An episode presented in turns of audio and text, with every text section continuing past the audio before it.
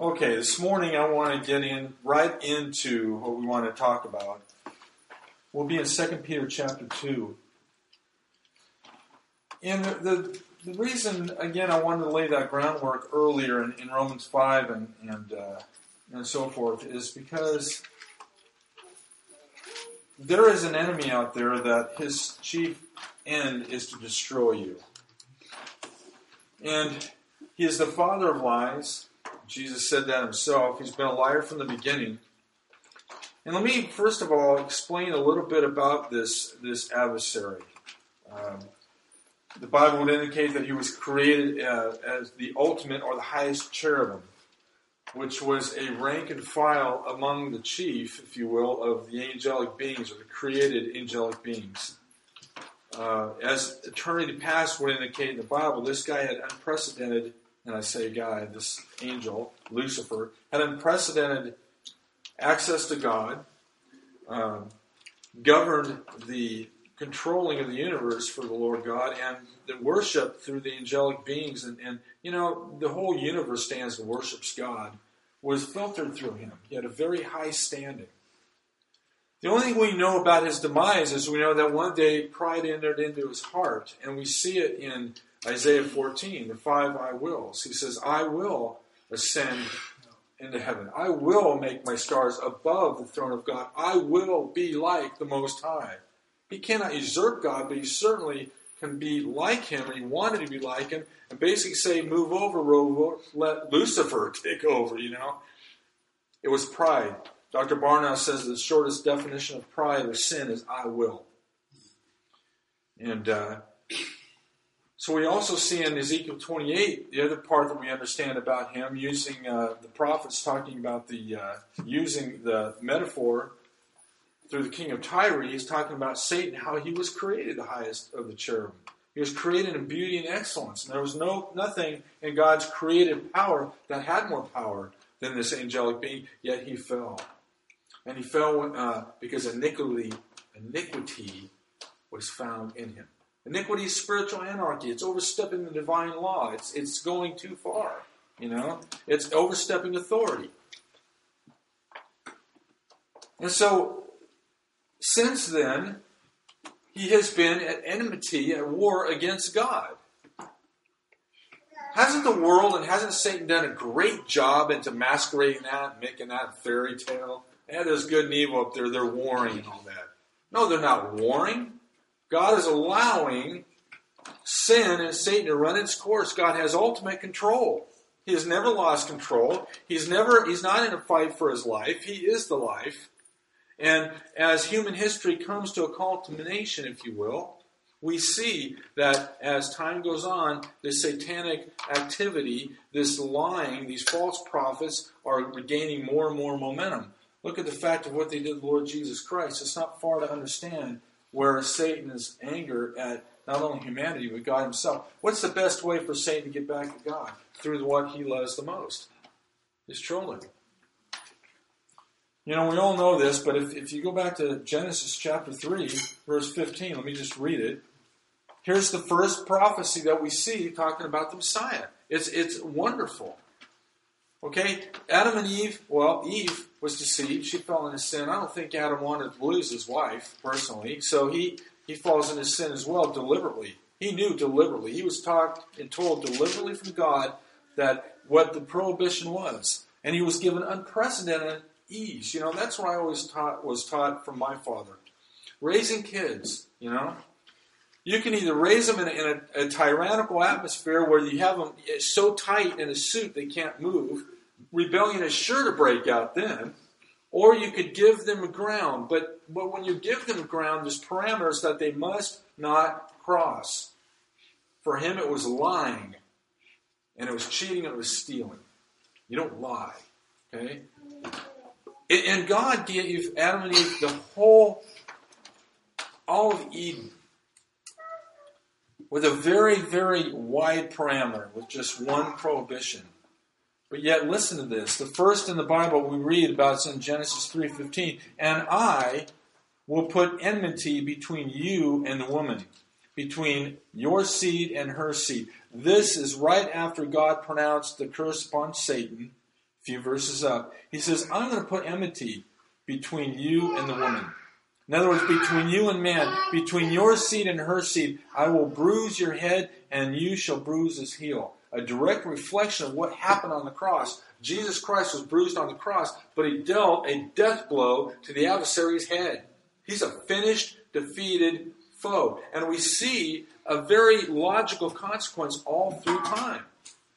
You know, the world is not getting better, it's getting worse. Evolution is a lie because man's a spirit being. He's a moral, ethical, spiritual being, and that has not evolved, that has digressed. Evolution says we need we evolving. We came from a protoplasm, what have you, and we're evolving, and everything is getting better, and, and God or man's to read utopian someday, and, and that's nonsense. Morally, physically, ethically, and spiritually, man is devolving, not evolving. And why this is happening, our chief adversary is he knows his time is short. So he's running the gamut of human history. We know that the end, when we come to this, the last of the last and the end days, what is this Armageddon all about? Do you know that when Christ comes back and stops Armageddon, rescues his people Israel, there's something that's significant is going to happen for the first for the thousand year reign that Christ is going to reign on this earth from the throne of his father David.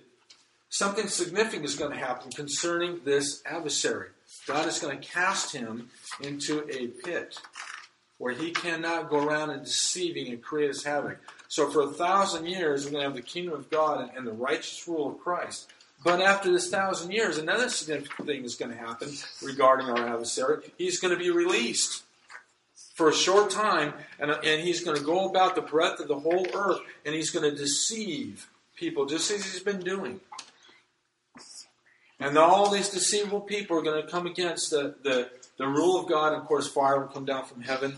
And the Bible says there is a third significant thing that's going to happen to this adversary. God Himself will pluck him into the lake of fire, for he will be there tormented forever and ever. That is what the Bible says that the less or the history of this adversary is. But we have a, an interesting thing in Revelation 12 where when things really start heating up, Satan is cast out from heaven. In other words, he doesn't have any any kind of uh, entrance there at all. And the Bible says that woe to you and inhabit the earth because great wrath from Satan is going to come down because he knows his time is short. Satanic activity is constantly building. So, what does that have to do with us?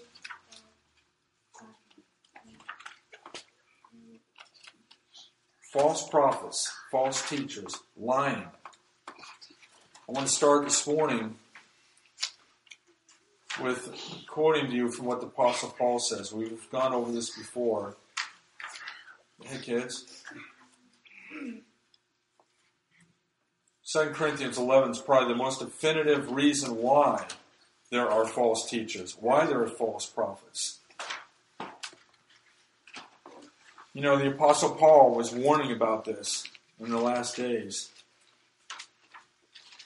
He says, Well, what do I have to do? I will also continue to do, and I may, that I may cut off the opportunity of those who desire an opportunity to be regarded just as we are in the things which we boast. In other words, there are those people that are coming in that are that they want to be predominant, and they're they're teaching false doctrine. These false uh, apostles. Listen to this. For such are false apostle, apostles, deceitful workers, transforming themselves into the apostles of Christ. And no wonder.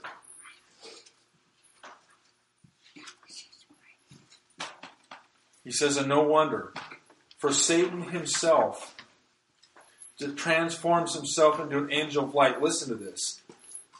Therefore, it is no great thing that if his ministers also transform themselves into ministers of righteousness. Here's where we start to understand why false teaching is abounding. People don't understand why. Why do I have to know the truth from error? You know, why do I have to know? How? Why is it important? because your very eternal destiny depends on it. God wants to be believed. and God has set forth the gospel of Jesus Christ, and there is a way to God, and there is a way to live this Christian life, and the Bible puts it down. And yet there are false prophets and false teachers out there, and they are abounding. And so we get a little bit of understanding. They're abounding and they're increasing because Satan does not want people saved. Satan's the destroyer of their soul. God says, I don't want any to perish, but all to come to repentance. And repentance simply means to turn from your sinful ways and turn to Christ who bore your sin. And so we understand now the ferocity of this false teaching is because who's behind it all? It's Satan. It is the prince of power of the air. It's what the Bible calls the God of this age. And he is very real. And he's done a great job through the ages in trying to make people not believe in him. You know, growing up, we all know the devil is that red pitchfork, that funny looking guy, you know, all that. That's what he wants to do. Make him as such a ridiculous non reality of life that you won't believe in him. So then humanism comes in. You know, that's all what Satanism is. It's all humanism. You know, we can do it, we can be this, and that's his chief end. Let's read a few of these verses in, in uh, 2 Peter chapter 2, and then we'll get back into, into our text and look at this. But there were also false prophets among the people, even as there will be false teachers among you who will secretly bring in destructive heresies, even denying the Lord who bought them, and bring on themselves swift destruction. Look at verse 2. And many, not a few, many will follow their destructive ways. Because of whom the day of truth will be blasphemed. By covetousness, verse 3, they will exploit you with deceptive words. For a long time, their judgment has not been idle, and their destruction does not slumber. Now, before we get into the rest of this, I wanted to, first of all, start this morning, and you don't have to turn there if you want to, but in Jeremiah 23, we touched a little bit about this, but I want to tell you that it connects with what Peter's saying. Because Peter will also say a very descriptive connection between the past and the future in the end of this book when we're talking about the flood. There's people that are going to mock and they're going to say, hey, where's the promise of his coming? All things have continued as it was way since the early fathers. And Peter says an amazing thing. We've talked about this before. He said, in the past, they're ignorant of this fact that God, you know, destroyed the earth by a deluge of water.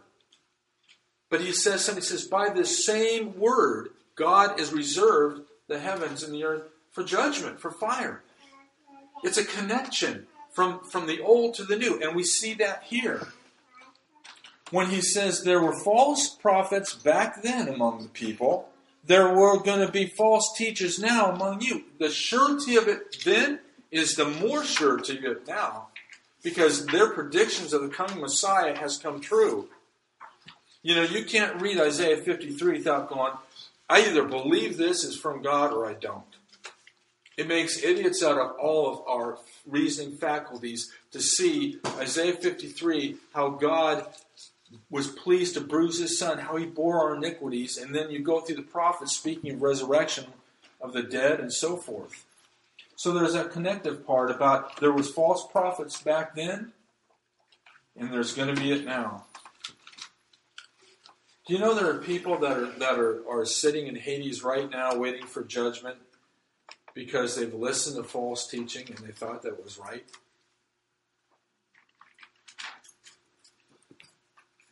Or as my wife likes to say, I love this, there are many people sitting in there waiting judgment because they're afraid of what their friends would think. They're afraid of what their colleagues would think, you know? They were afraid that if they, you know, they'd be some Jesus freaking. Truth is truth. Truth is truth. Jeremiah, amongst the, they call him the weeping prophet, he was imprisoned, he was put in stocks, which, uh, you know, I don't have time to go through his life. But I want to read you something real quick, a passage uh, about this. Listen to this closely. It's in Jeremiah 23. Just listen. Thus says the Lord Do not listen to the words of the prophets who prophesy to you. They make you workless. They speak a vision from their own heart, not from the mouth of the Lord. They continually say to those who despise me, The Lord has said, You shall have peace. And to everyone who walks according to the dictates of his own heart, they say, No evil shall come upon you. Now, before I finish the rest, real quick, okay, let's let's talk about this here. They're saying peace. Hey, you know what? Don't worry about it. God loves everybody. You know? It even says so, right? God so loved the world. Don't worry about it. God is a God of love. He would never send anybody to hell. Is that right? Why did Christ come into the world? Do you know that was the apex of human history? As we talked about, the cross was the apex of human history. The Bible says at just the right time, Christ died. So there's something that is going here. The cross shows God's hatred against sin and yet his love to forgive it. That's why the cross divides men. But listen to this. So these prophets are saying, hey, man, there's peace ahead. Don't worry about it. No evil's going to happen to you. God loves you. Look at verse 18. Well, verse 18 says, And he who has stood, for who has stood in the counsel of the Lord and perceived and heard his word? Who has marked his word and heard it? Behold, the whirlwind of the Lord has gone forth in fury. A violent whirlwind will fall violently on the head of the wicked. In other words, his word will come true, and it will come true speedily. Have I not sent these prophets? I have not sent these prophets, and yet they ran. I have not spoken to them, yet they prophesied. But if they had stood in my counsel, and have caused my people to hear my words, then they would have turned them from their evil way and from their evil doings. Listen to this. I am a God near at hand, says the Lord, and not a God far off. Can anyone hide himself in secret places so I will not see him? This is penetrating. This is God speaking. Can a man hide himself in any secret places so that I shall not see him, says the Lord? Do I not fill heaven and earth, says the Lord? God knows everything about us. He knows everything that we've done, everything that we will do. He is God. He doesn't inhabit time, He inhabits eternity. But He pierced time for you and I. So that's what we have. That's the spirit of the prophets as far as false prophecy right there. Many prophets talk about people going out and God saying, I didn't send them, that they went out purporting to talk about me. But I didn't send them. It would be like if, if somebody went out and, and, and spoke about my wife and they're saying that I sent them to do it. No, I didn't. You know, and, and that, that angers God. There's a fearful judgment that is heading for these false uh, prophets and teachers. and we'll get into that. So back in 2 Peter 2 1, there will be false prophets among the people. There were even as there will be false teachers among you who will secretly bring in destructive heresies. A heresy is not only departure from the truth, but it is treating the truth in a lie. It is twisting the truth, it is maligning it. It is not saying truth. Truth is truth. What we would say today, it's not shooting from the hip. It's speaking out of a forked tongue. What we have in all cults today, no cult says, hey, I'm a cult, I'm falsity, don't follow me, because nobody would. It's like a baked potato. They get the skin of the truth stuffed with a lie. So it catches people, and people don't know the truth. False prophets and false teachers are going to come in. It's not if they come in, it's when they come in destructive heresies. You know, Jesus in Matthew 24, this is wonderful. Uh, I have debated a guy who uh, claimed to be a Christian psychologist. And he said that this is what isn't what Jesus said as far as first of, of an answer to three questions, but he really didn't mean what he said. In Matthew 24, when his disciples came to him and he was just ending, you know, this is at the end of his ministry here. Things were really heating up. And they, you know, there were certain Pharisees that said, hey, you know, are you going to follow this guy? You're, you know, you're a religious leader, so to speak. You search the scriptures. Does anybody come from Galilee? No prophet comes from Galilee. But they were hidden from their own scriptures because Micah 5 2 explicitly says, From you, O Bethlehem, the smallest of the clan of Judah, will come forth a ruler. He will come forth from me to rule the people of Israel. His going is from everlasting. So things are really heating up, you know? And uh, so they sat down and they said, Lord, what will happen at the end of the days? What is, what's it going to be like when you come back? You know, and we all know about the rumors of wars, you know, uh, wars have been with us for uh, a long time. Um,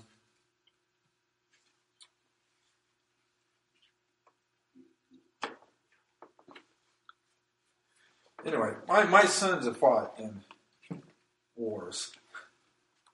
Earthquakes, famines, you know, they are increasing, yes. They're becoming more global, yes.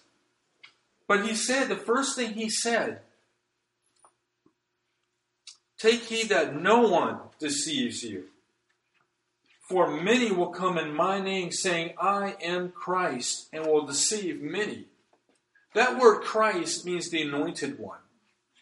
There have been, we could sit here for hours, uh, from David Koresh to Charles Manson to all these people, to all the Eastern gurus, to all these people that claim to be it. They claim to be the anointed one. They claim to have the truth.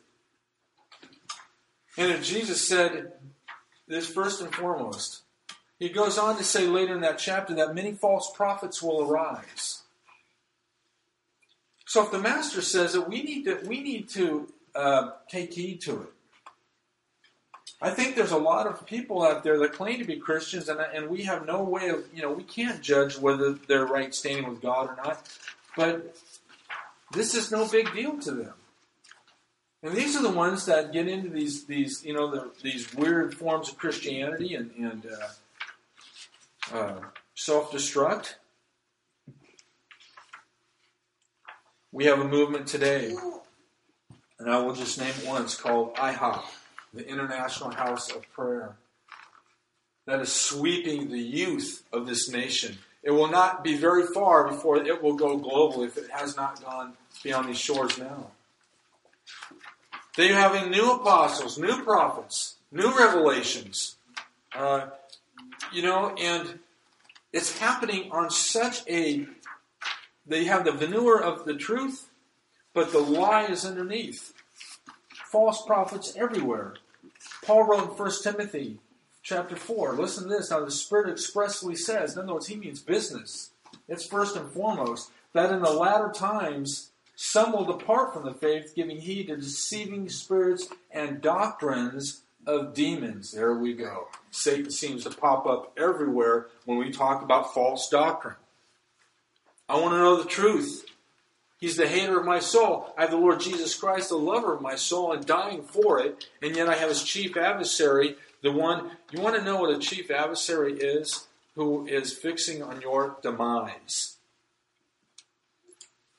Satan was out to get rid of, of, of Christ from the very get go. Jeremiah prophesied there would be a day of their weeping in Ramah. Rachel reaping for her children. It was a prophecy of the fact that when, when you know we celebrate it, you know, we have the nativity scene, the Magi, the whole thing. What was that really all about? Herod, King Herod wanted to know where this one born the king of the Jews was. He was jealous. He, was, he wanted to know where he was at. So he sent the wise men, they call him, to, uh, by the way, there, there was more than three, I'm sure. And they found, you know, they found where the child was born and they were warned by God to go another way because Herod wanted to kill him. So when these people didn't come back that way, Herod wanted to kill this Christ child, but he didn't know who he was or where he was, so he put a decree out. From every child two years and under, he had slaughtered. Thus, the fulfillment of Jeremiah's prophecy. That's just one thing. They were trying. They were trying the demise to kill him all the time when he had his earthly ministry. Satan in Mark chapter 4 and elsewhere, when he went up on the hill, Satan tempted him, hey, get on the top of the pinnacle and throw yourself down because the Bible says, misquoting the last part of that verse where, you know, the angels will catch you and you'll, you know, you'll strike your foot against a stone and all that. Just like Satan's always doing, twisting and lying about the truth. So Jesus goes to the cross. Wow. Your adversary pops up in there again. You know that the religious leaders are saying, if you're the Christ, come down from the cross and we will believe on you then. Just, just come down from the cross. Do you know if Jesus came down from the cross that you and I would not be saved today? Because when he died upon the cross, he said, It is finished. What is finished? The will of God. He came down to die for the sin of the world, and it is finished. And he bowed his head and he died. So Satan was trying through through his religious people trying to get Jesus down from the cross. Jesus down from the cross. Now we have groups out there that are just, you know, don't take my word for it. Please check it out if it interests you. There we have people out there now, sects of Christianity, that say, well, you know what? Jesus really didn't die on the cross. You know, somebody died in this place. That's what the Mormons believe. Or then you have other cults out there that say, well, you know, Jesus didn't really rise physically from the grave and the body was crucified with. He was raised as a spirit being. Those are Jehovah's Witnesses. We have all these things that want to twist the word of God. You know, Satan has been doing this since time began. We can trace all through the word. And now, Satan's going to get at the church. He's going to try to divide it. He's going to try to twist it. He's going to try to stop people from entering it. In other words, if I can tell you a lie and make you believe it and keep you from being saved, I've done my job.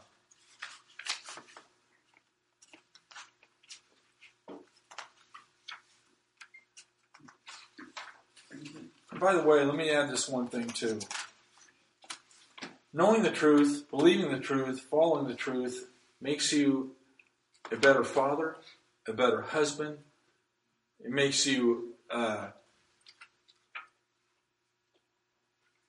makes you a better employee. Everything you do, because you know the truth, and and you know that the truth of God is not a lie. There's no, you know, and so you don't want, you know the truth, and the truth has saved you, and the truth has set me free, and, and I know where I'm going. I know where I came from, I know why I'm here, and I know where I'm going. There's the three basic uh, questions that everybody says, whether they say it out loud or it's in their conscience.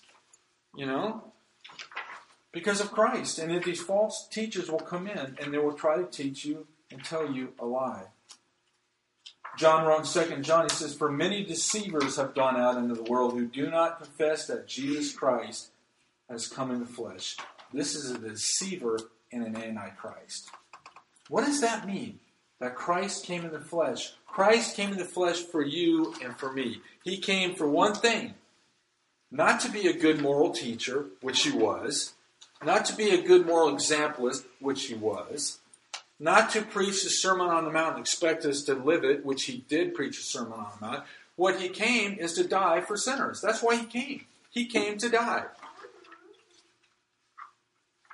That's the chief end why he came. So ones that deny that are, are the spirit of Antichrist. They're a deceiver.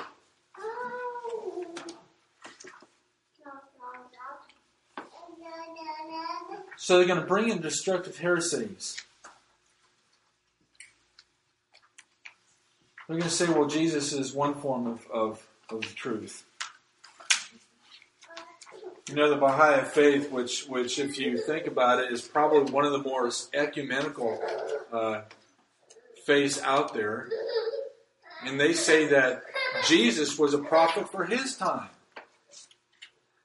They're waiting for for their own Buddha Allah, if, or if I can't pronounce that correctly, excuse me. That's that's going to come and you're going to unite all humanity. You have other other faiths that say, well, he was a prophet and and he was a good prophet, but but he wasn't, you know, the prophet, and so forth. All these people are going to lie to you. Have you been lying to? Destructive heresies. We need to speak the truth. If people don't like it, you leave the results to God. We need to speak the truth and leave the results to Him. I would rather have somebody, a, a family member, or anybody, be, you know, treat me as a lunatic, you know, be upset or whatever, with the, with with the prayer that God would bring them to their senses and they would know the truth. I'd rather suffer that. I can deal with that. But what I can't deal with is just passing by and saying, oh, well, you know, God is good and, and hopefully they'll hear the truth sometime. We need to speak the truth. And I think some of us are, are lacking in that. I think we're afraid at people. You know, that God talking about false prophets and, and also saying to his true prophets, don't be afraid of their faces. Tell the truth. Because these that are coming in are bringing destructive heresies and they're, they're after your children. If nothing else gets you to speak the truth, think about that. You have children and grandchildren. The enemy's out there to speak lies to them. Do you want the enemy to speak a lie to your kids or to your grandkids? Or the people you sit under? Or Aunt Mabel that goes to a little bit less of church, and, and I don't want to make her upset because she's old and everything like that, so I'm just going to let her, you know, do what she wants to do, and knowing that she's living a lie. These people are even denying the Lord who bought them. They are flat out denying Jesus Christ who came into this world. Do you know the first thing that Christ says was a dialogue that we understand between him and his Father? You know what it was? We find it in the book of Hebrews. He said, I have come to do thy will, O God. You have prepared a body for me. Why was that body prepared? It was prepared for you and I that he would walk this earth. Jesus said, If you've seen me, you've seen the Father. He walked this earth in a body that his Father prepared for him to live a life that we could not live. He was sinless. He did all things that pleased the Father. And he, by the way, he was the embodiment of joy. And he went to the cross and he took upon your and mine sin upon his own body on the tree, Peter says, and that God struck him in judgment and then raised him again the third day in the same body was crucified, and only God can do that. As proof that our sins are gone if we place our trust in Christ. That's the destructive heresy of the truth that people will malign. They'll take that truth that I just explained and they will they will malign it away. And there's so many different ways of doing it but it's destructive, and they're going to lie to you. We need to know the truth. I think that's a problem with the truth. What we need in the church today is boldness to speak the truth. You know, there's so many pastors and people that are afraid to lose congregate, con, you know, people in their church. They think that the money will go down because most of them are making, you know, exuberant salaries. I read you uh, the other week the Albert Mohler report written from an atheist point of view, two atheists. They took, they took pastors from different denominations of Christianity and they exposed them. They don't believe in the virgin birth. They don't believe that Christ died for our sins. In fact, they don't believe we even the atonement. But they do it, a lot of them, and it's prevalent today. The money, the prestige. They like doing it. They don't have to work. Let me tell you something, you know, if somebody is behind a pulpit or listening and they, they are not working, don't listen to them. It's work.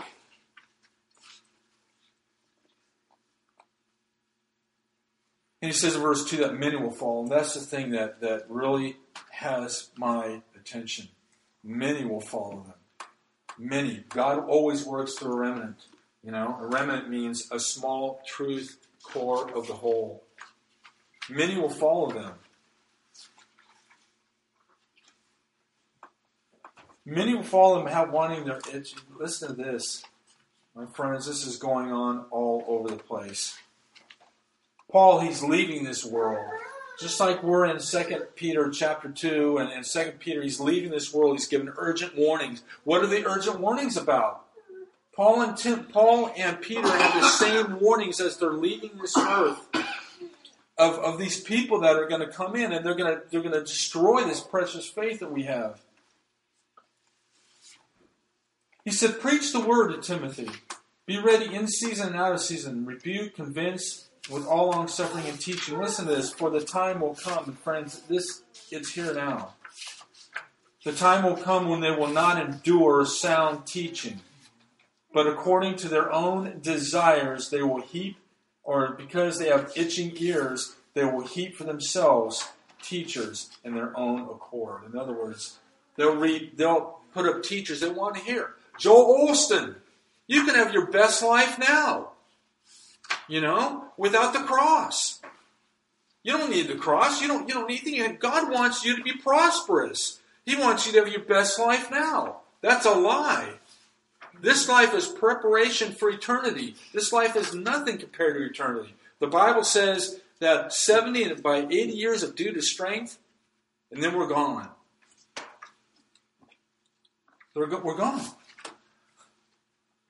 But eternity is something we can't fathom because it goes on forever. Again, eternity is a long time to be wrong. And if somebody who rejects Jesus Christ, I am not telling them they are wrong. God's word is telling them that they are wrong. And people in their pride don't want to hear that. But you know, there is truth. I'm proof of that.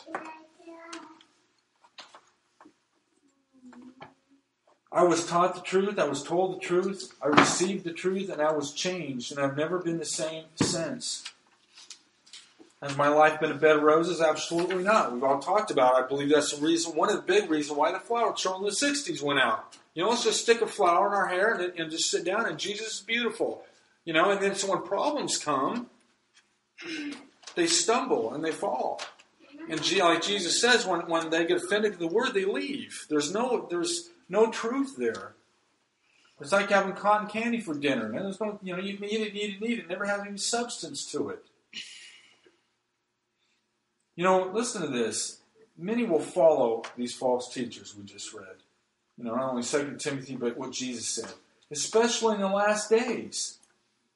These cults, liberal churches, and occultic movements, which are rapidly spreading all over our land, are speaking in the name of Jesus or the Christ, but they'll never speak to you in the name of our Lord and Savior, Jesus Christ.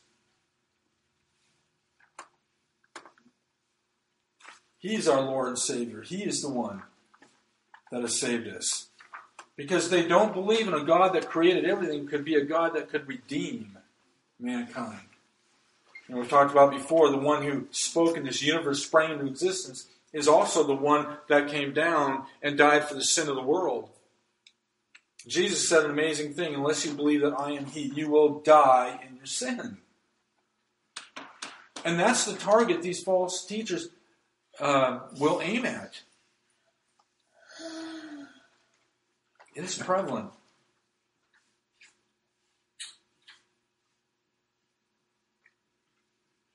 You know, I know that some of those that some of, of those that are listening on the internet whatever they it's hard to it's hard to understand the ferocity of what's going out there today in the name of Christianity. But I'll tell you something, the truth is this the word. It's the word and the word alone.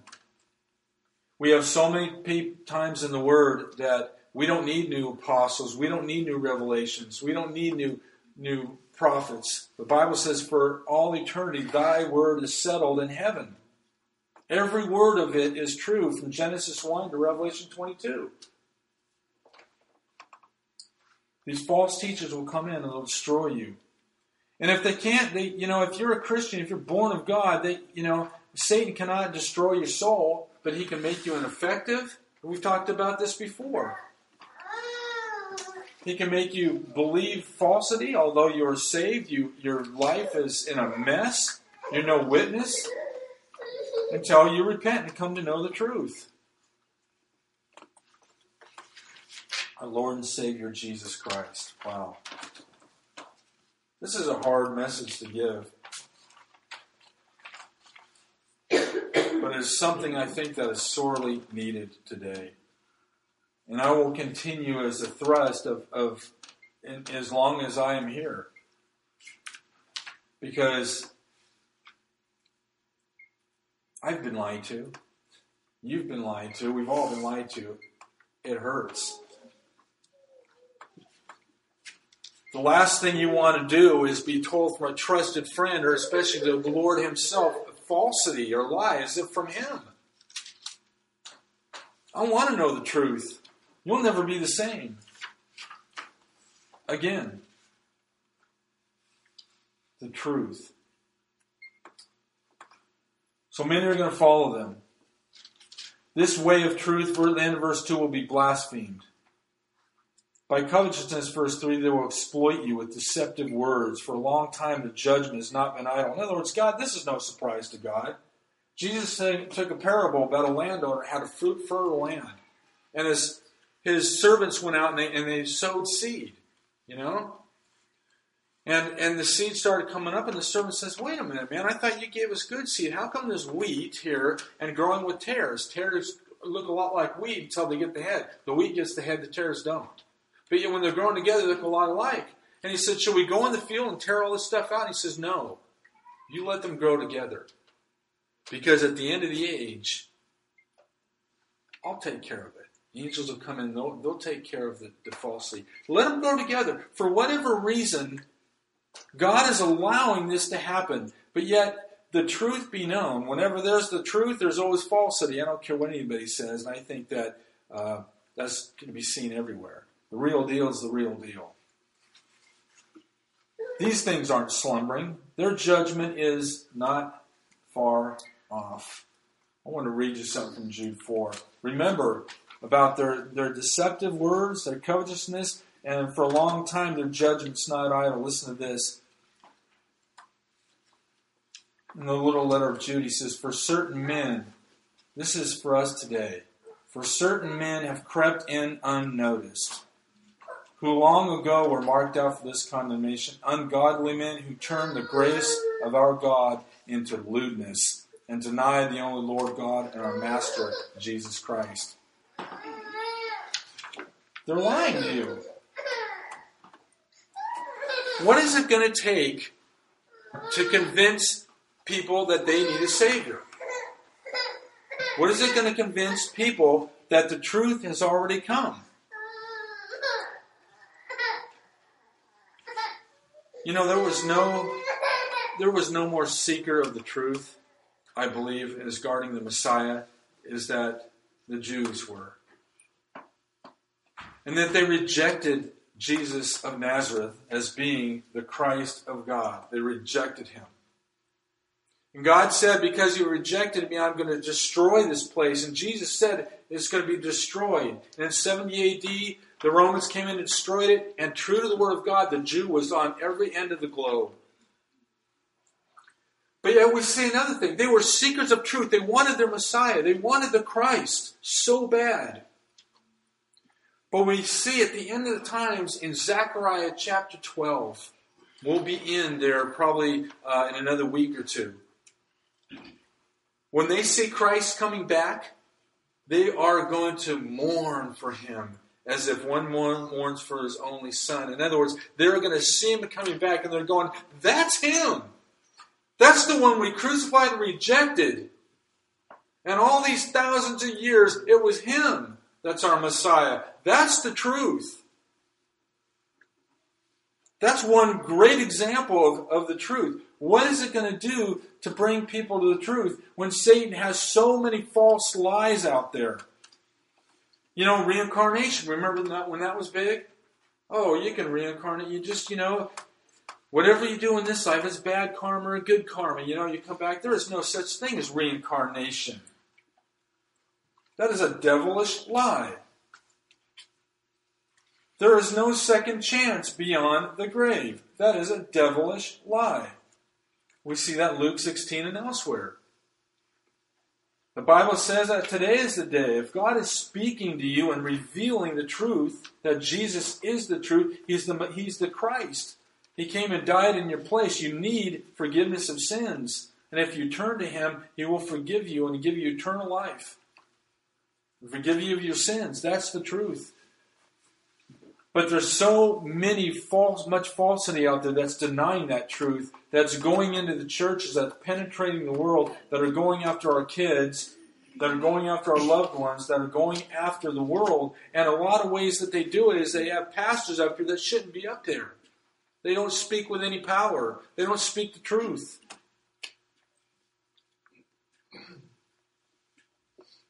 Wow. He says, verse 4 For if God did not spare the angels who sinned, but cast them down to hell and has delivered them to chains of darkness, I'm almost through here, to be delivered, reserved for judgment. If God didn't spare the angels who sinned, but he's holding them for judgment. Look at verse 5. Let's go on from there and we'll get back into this context and wrap it up. And did not spare the ancient world, but saved Noah, one of eight people, a preacher of righteousness, bringing in the flood in the world of, God, of the ungodly, Noah. You can read of it in chapter 7 of Genesis.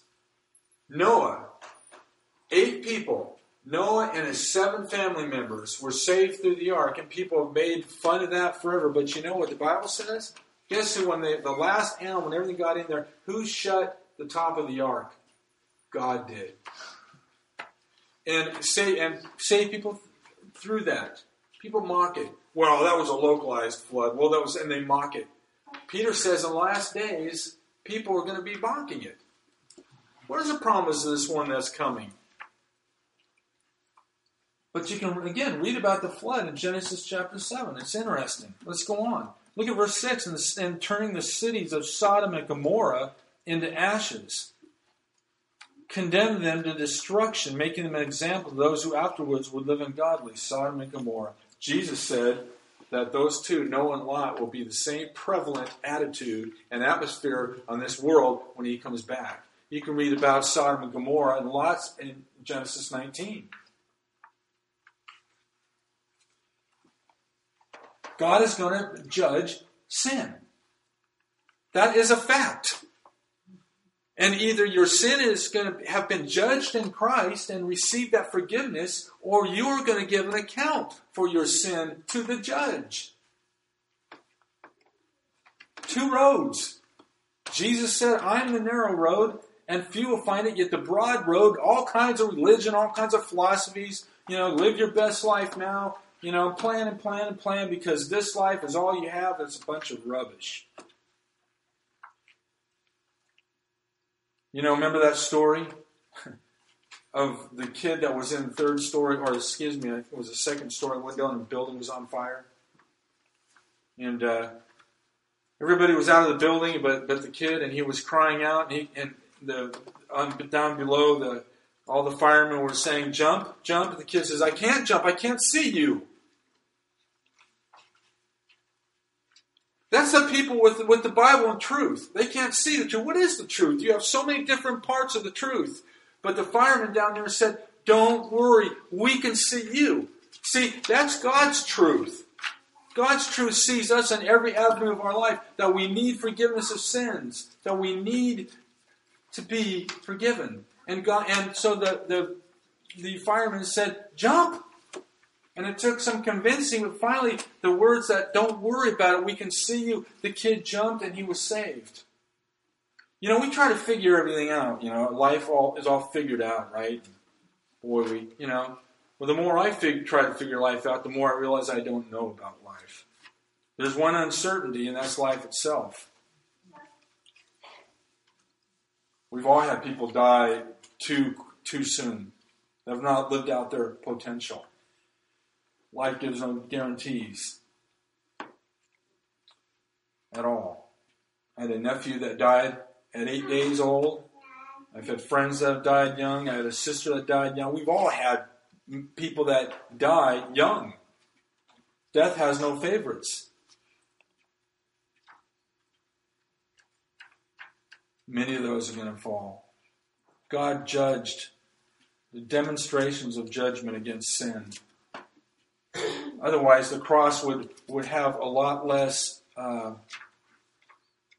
backing from prophecy, if you will. All these are demonstrations that God judges sin. Noah, the angels, Sodom and Gomorrah, and so forth. If those people didn't escape, how in the world do you think you are going to escape without Christ? You can't. It's Christ or judgment. That's not my word. That's that's the Bible's word.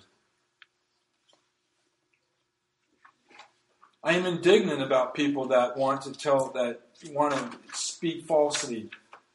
I get upset when I go into the the store, even our own store down here, that it seems like every other week there's a new book about these prosperity teachers that tell you lies. And they're not only getting getting millions from the people that go to their big congregations. They're making millions of the royalties of their book because everybody wants to be rich, everybody wants to live forever, and everybody wants to know the secret of having perfectly white teeth, a perfect wife, a perfect job, and a perfect life where nothing wrong happens. And these destructive teachers are leading these people to hell. And yeah, it is a problem. We need to tell it straight, man. And God tells us straight. That's why the Bible must be viewed as God's revelation to, of Himself to man. It's not the other way around. The Bible says that men were moved along by the power of the Holy Spirit and penned these words. There's too much factual evidence.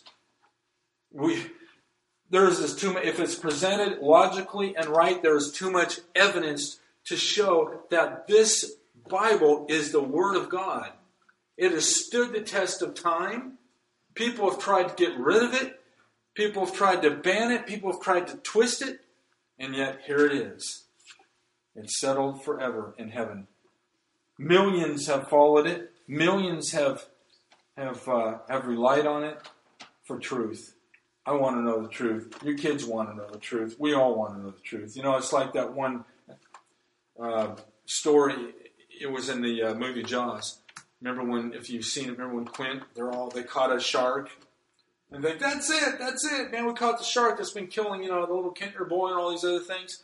And, and, uh, and, uh, what was the guy's name? The oceanographer. Anyway, he's all, well, the bite radius doesn't really fit. It doesn't really fit. It could be the shark, but it doesn't really fit. And he comes over to Brody's house that night and he goes, look, man, let's go and cut open the shark, okay? The digestive system is slow. It's got this thing open. Whatever he's eaten in the last 24 hours is bound to be in there. Then we'll be sure. We all want to be sure, right? So they go and do it. We all want to be sure. Let's take a look at the Bible and expose these false teachers. The only way they are going to be exposed is the Word of God. That's the only way. It's the only way these false teachers and, prosperity people and all that are going to be exposed. Well, that's that's your truth. This is my truth. I, you know, um, I was telling Barb before. I heard a great thing the other day about defending of truth. You know, well, I have my truth. The problem with that is, is if you have your own truth, when you die, your truth dies with you. But the Word of God is eternal truth. It doesn't depend on me. It doesn't depend on my longevity of life. It depends on God because He is the truth. Hence, Jesus saying, I'm the way, the truth, and the life. Let's be honest. I don't normally speak this way, but, uh, you know, time is running short. And um, as time runs short, these false teachers really, really gain predominance. So, in verse 7, he delivered, he delivered righteous Lot, who was oppressed with the conduct of the wicked. For the righteous man dwelling among them was tormented his righteous soul from day to day, seeing and hearing the lawless deeds. If you don't know about Sodom and Gomorrah, read about it. You think uh, homosexuality is rampant now.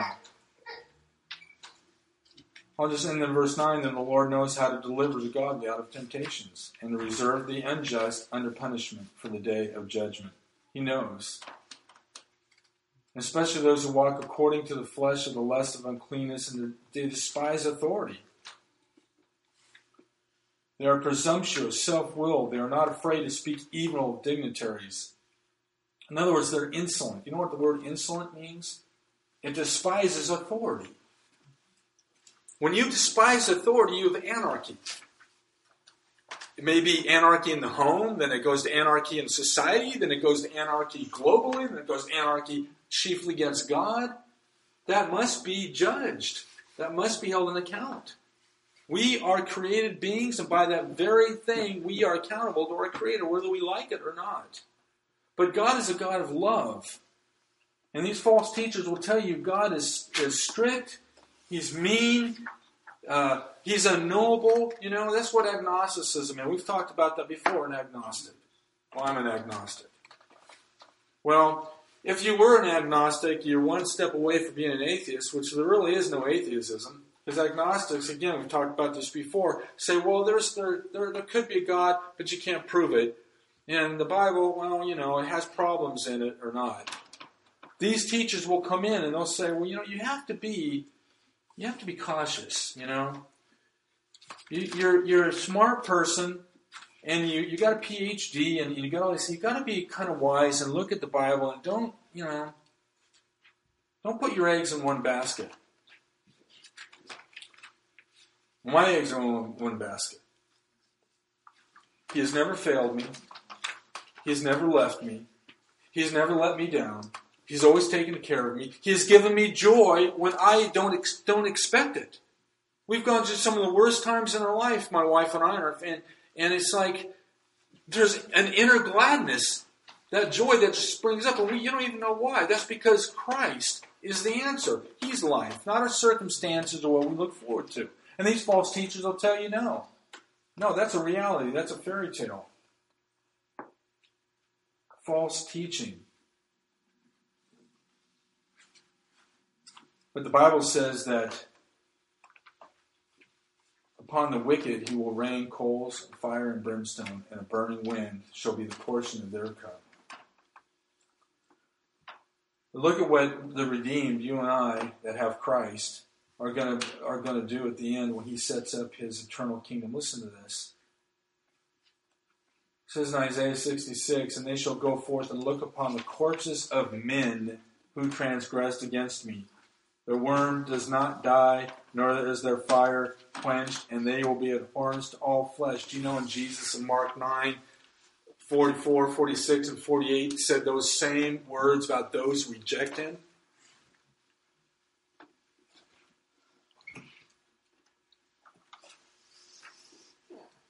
I think I'll end here.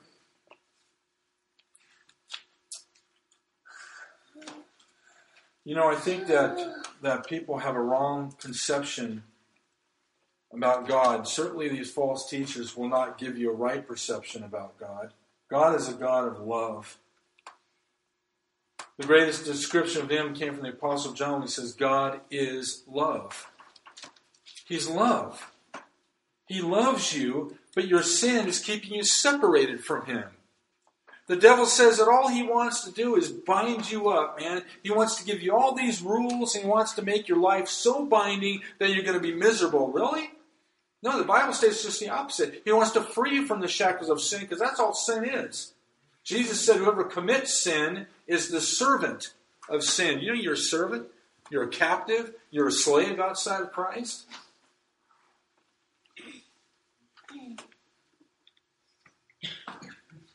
Jesus came to give life and give it abundantly. All the sin, past, present, and future, was heaped upon him. And by turning to him and receiving that forgiveness of sins, we have eternal life. Let me ask one thing, and I ask not only here, but on the internet. If you were to die tonight, do you know where you will be?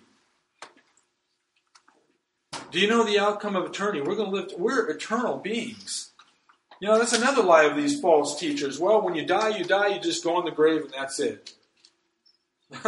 no, God says He puts eternity in the hearts of men.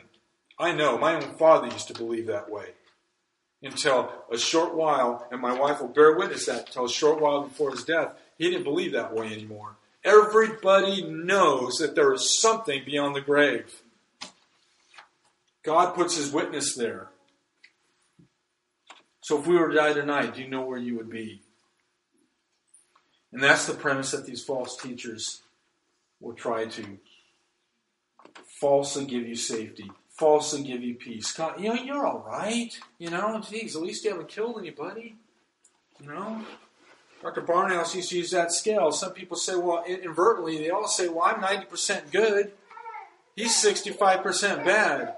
I'll surely I'll make it. We're all sinners.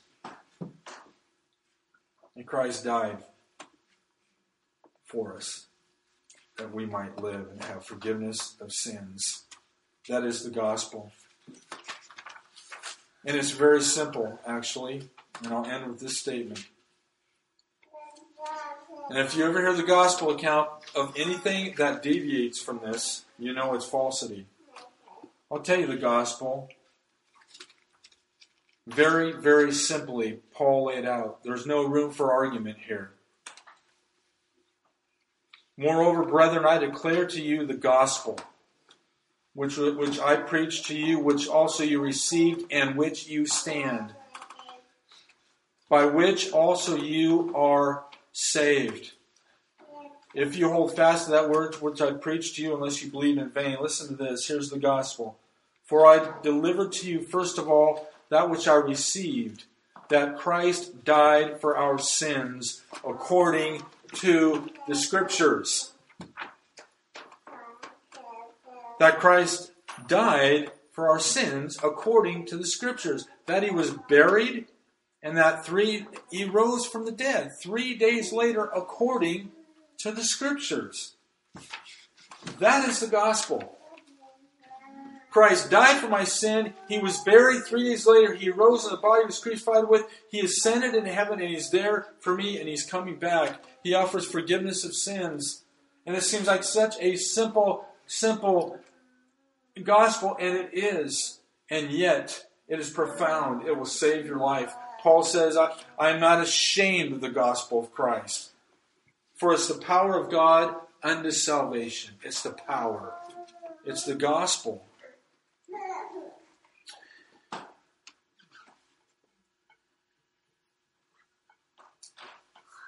I just want to end today in saying if there's if there is anybody that is hearing me, they're like I said, through this internet or or here, that is not sure of their salvation, that is not sure that their sins are forgiven. You're not here by chance. You're not listening to this by chance. And that you want to be sure.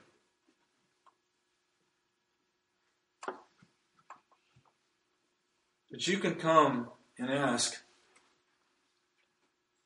because everyone that Jesus called, he called publicly.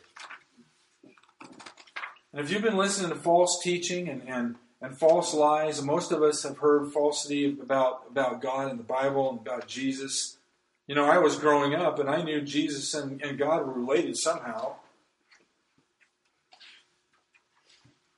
And I realize now, before God gripped me with the truth, I heard falsity and stuff before I became a Christian. I remember early on in high school the falsity of evolution. Remember the monkeys on the on monkeys on the little timetable?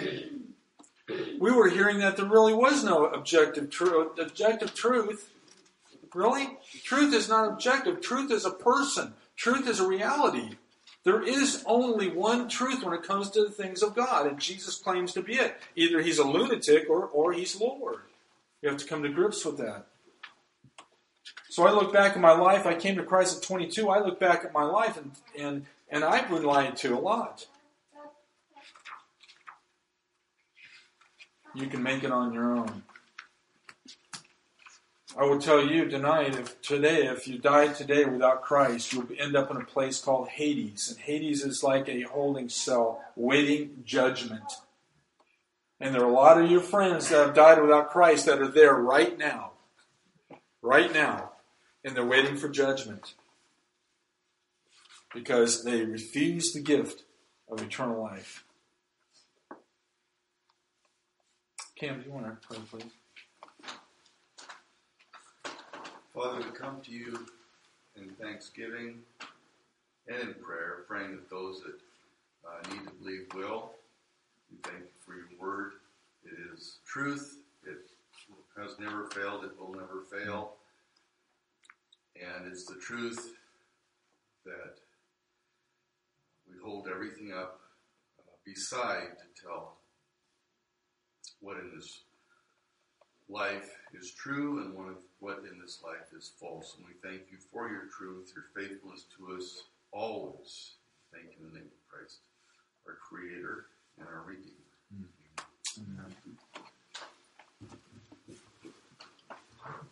It was weird that somebody says, Oh, I've been in Christ 25 years, and he's living worse than your neighbor that doesn't even know God next door.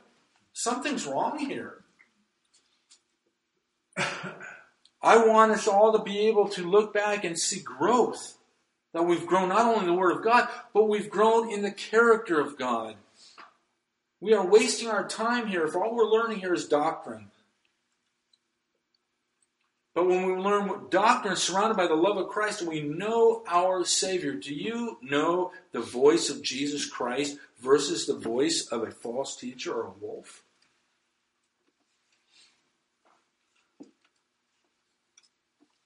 Well, let me tell you.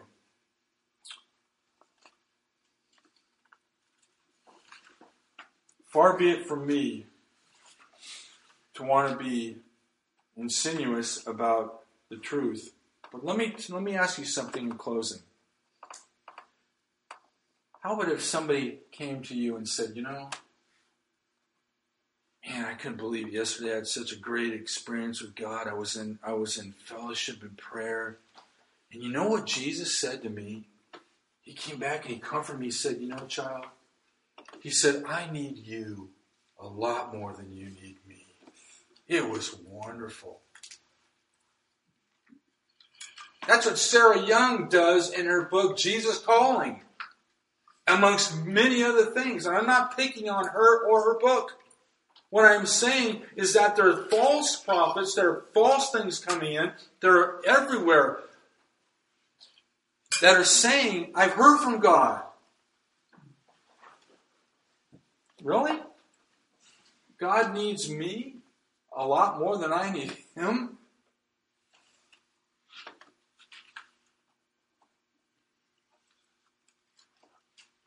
better fear God now. You're going to learn to love Him. But He is the God of creation. And He has the right to do what He wants to do. If He wanted to wipe everything out and start fresh, that was His right to do it. If He wanted to stop with, with, with the, the Israelites in the, in, the, in the desert and say, I'm done, He could have done it. He could have, eons past, knowing all things, says, you know what? I don't want to see my son falsely condemned. I don't want to see people hating him. I don't want to see my son being beaten like that. Think about your sons or your daughters. Would you want to see them treated like that? I wouldn't want to see anybody pull out my son's beard and whip him senseless and beat him. And then knowing that he was going to go to the cross to bear the sin of the world. You talk about a load that is borne patiently. That's how much God loves us. No, we need him. We need him. He's the one that we live or die by. We all live on that razor's edge between life and death. People that don't, they're deluded. Well, I got many, I, you know. Yeah, we, we love all to live for retirement age or whatever, but you know what? That's just not a fact. I've lost two really good friends out of high school, right out of high school. I lost another one 23 years old.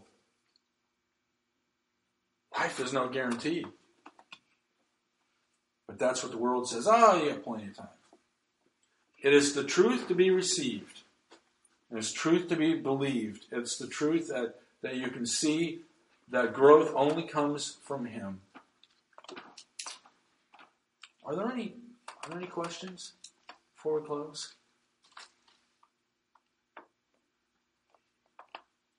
This is truth that needs to be communicated today.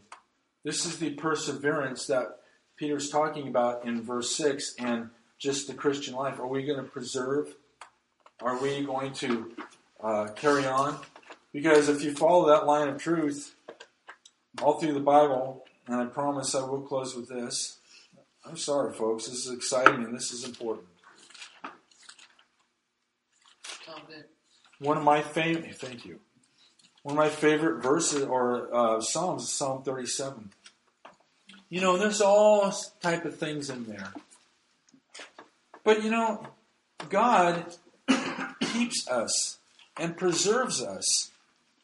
And in, 20, in Psalm 37, verse 28, it says, The Lord loves justice. He loves justice.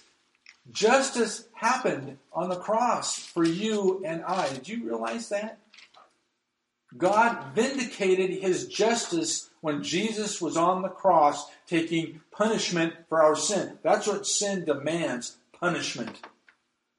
For the Lord loves justice and does not forsake his saints. They are preserved forever.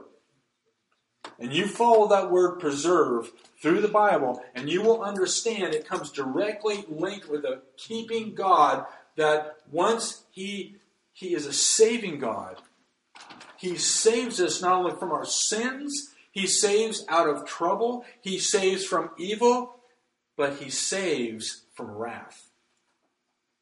And that's this is going to be distinguishable beyond, behind all the people that are that are in Christ Jesus versus the world that's heading to Armageddon.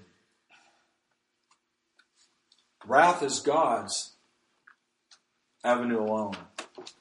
And that wrath passed from me and went on to Christ in judgment. And by receiving that, we have entered into new life. Those of you that are listening, if there's any listening today that have not received Christ, you heard this. You heard the gospel. Christ came into the world for you. He, he was nailed on a cross for you. Those words in Psalm 22, my God, my God, why hast thou forsaken me, were said for you. He took your punishment. He rose three days later as proof that that sacrifice could save you if you put your trust in Him and Him alone. Not your works, not your merit, not anything. God does not grade our curve. God is just. And without Christ, you're going to be condemned.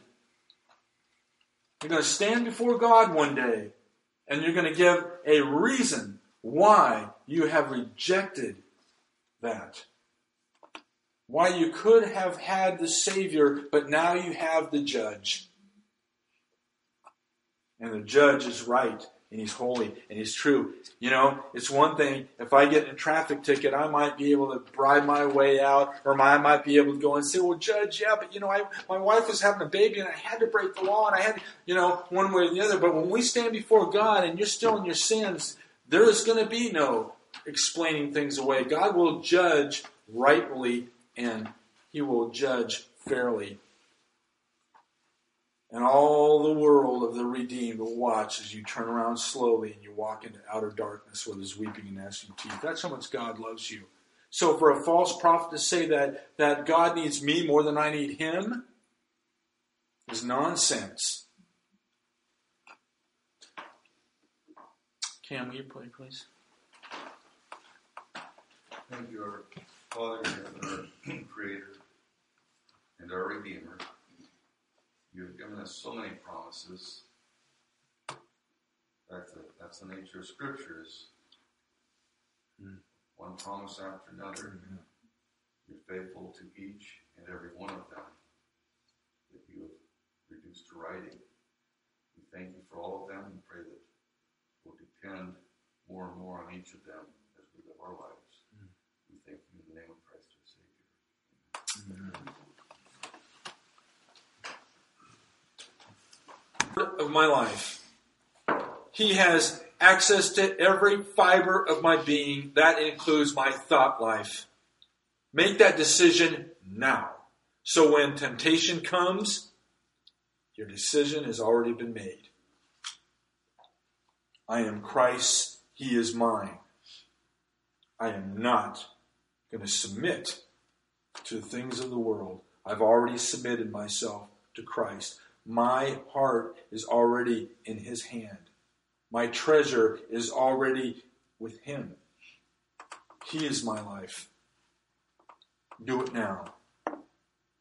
So when the temptation comes, you're not fighting to try and find a, a, decision, or you're not fighting to try to get that sudden strength.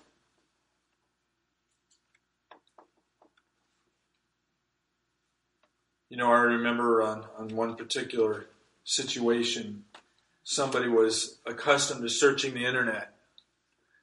And well, after you do that, is all you know. You have they you have a tendency to whatever you go on the most, it'll either pop up or something like that. Well, he had been in, and this particular individual had had succumbed to pornography and all that before, and, and just, just sites that he shouldn't have been on. We made that decision. And unfortunately, he still had that same computer and stuff like that, so when things would pop up, that decision was made. They didn't pop up and he have to go, oh, you know, and try to find a certain strength that he does not have. He has to try to find a quick solution because temptation comes upon a man like that. You don't have time. Do it now. So when the temptation comes in, you don't worry about time. The decision has been made. And let me tell you what, Jesus will not rule somebody who does not want him to. People say, wow, really? Yes, really. That is one of the evils of Calvinism and other things. God will exalt a man who is lowly and contrite and humble of heart that trembles at his word. They know that he's the high and lofty one. We've made that decision that, oh Lord, my God, you are my King and my God. All I have is yours. My decision has been made. And now when temptations come, you know what? Blow as they will. That's the way it is. You know, the Bible says that a, a, righteous man falling down before the wicked is like a is like a muddied stream, a polluted well, and that's why. Spiritual warfare. Your enemy is out there. But look at this. Verse 10, but, he, but may the God of all grace, who has called us to his eternal glory by Christ Jesus, after you have suffered a little while, this is the end. He will perfect, establish, strengthen, and settle you. Make that decision now, my friends. Look at that. After you suffer a little while, this is a promise of God. He's going to perfect you. He's going to establish you. He's going to strengthen you, and He's going to settle you. Some of us in our Christian life are stilted, and we, sh- we aren't advanced as we should be because we're flirting with temptation. We've not made that decision. We're lukewarm. We don't know if, if, if really what we want to do. Some of you need to wrestle with God now. Even as, even as Jacob did. Says, I'm not going to let go of you until I receive a blessing. We need to we need to wrestle with ourselves and say, I'm not going to let go until I know that Christ is mine and I am his, and he is welcome into any avenue of my being. Is he welcome into your thought life? Is he welcome into your time off? Is he welcome into your home when nobody else is around and nobody sees you? He should be welcome everywhere because we're his. We've been bought with a price. He's going to perfect, establish, strengthen, and settle you. And why? The outcome is always going to be for our good and His glory. Look at verse 11. To Him be the glory and dominion forever and ever. Amen. By Silvanus and faith, our faithful brother, as I consider him, I have written to you briefly, exhorting and testifying. Look at this that this is the true grace of God in which you stand. This is it.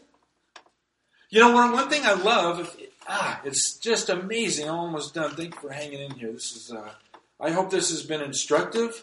Um, again, pastors are restricted by time, which which uh, always runs contrary to me. But Paul says this about the gospel. Remember at the beginning, we're talking about the gospel. The gospel saves us, puts us on that foundation gives us a, complete forgiveness of sins, a place with Christ in the heavenly realms, and we're, and we're, we're seated, and now we're to grow. Paul says this about the gospel. He says, The gospel I preached to you, which you received, in which you stand, in which you are saved. So you stand on this gospel. This is the foundation of your Christian life. You're saved by the gospel of Christ. Now we get Peter, who started out his epistle, talking about not only have we been uh, elect, not only talking about the sprinkling of the blood of Jesus Christ and the sanctification of the Spirit, but that we're blessed with every spiritual blessing in the heavenly places, as as Paul says in Ephesians. Uh, Peter says in another way that we've been blessed by the living hope to Christ who raised us from the dead, and so on and so forth. He ends this epistle as Paul ended 1 Corinthians by saying, This gospel I preached to you is the gospel in which you stand. Peter is explaining the gospel, explaining what it entails. Yes, we've been saved from our sin. Now we're Christians. We're, we're born ones of Christ. Now we're growing. And he, say, he goes through all this, which includes spiritual warfare. He says, This is the true grace of God in which you stand. It's the all inclusive gospel.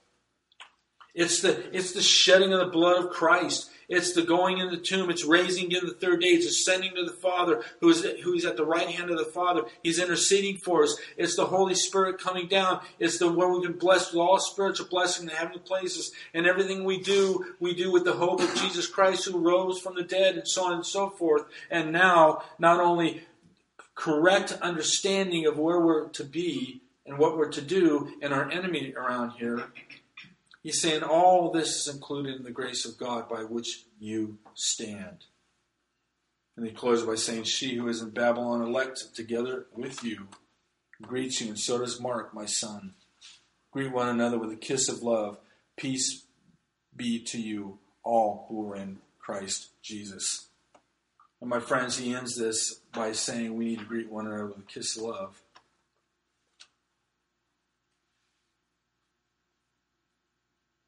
You know, the Bible says in the second psalm, and I love the way that King James put this, it says, Kiss the Son, lest he be angry. You know, that is a term of affection. Are we affectionately love for one another? Because that's what's going to keep us walking with Christ, is love. Make up your mind now. Follow him now fully. Because as Peter said, he was zealous on saying these things and bringing these things to reminder because Jesus had told him shortly he's going to go away. Paul says the same thing. He says the same, say the same things to you as me not tedious, but to you it's profitable. Oh, it's just another sermon. It's just another this. It's just another that. No, it's an admonition to follow Christ today. Make that decision today. Father, I just thank you for this epistle.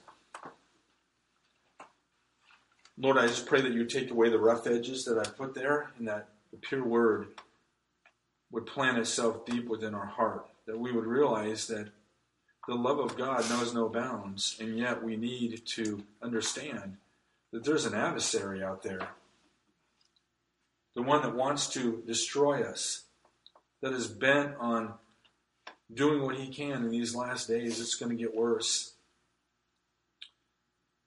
And I pray we would be solidified, we'd be ready, that we'd love one another.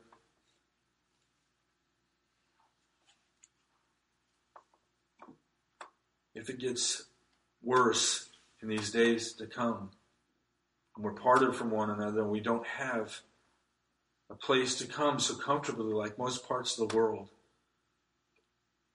I pray that we would ask ourselves will we be able to stand? Will we be able to stay strong and say, Come, Lord Jesus? Father, I pray that we be ready. We be ready, Lord, for your coming. And I pray as the apostle John says, Come, Lord Jesus. And Father, in his name I pray. Amen.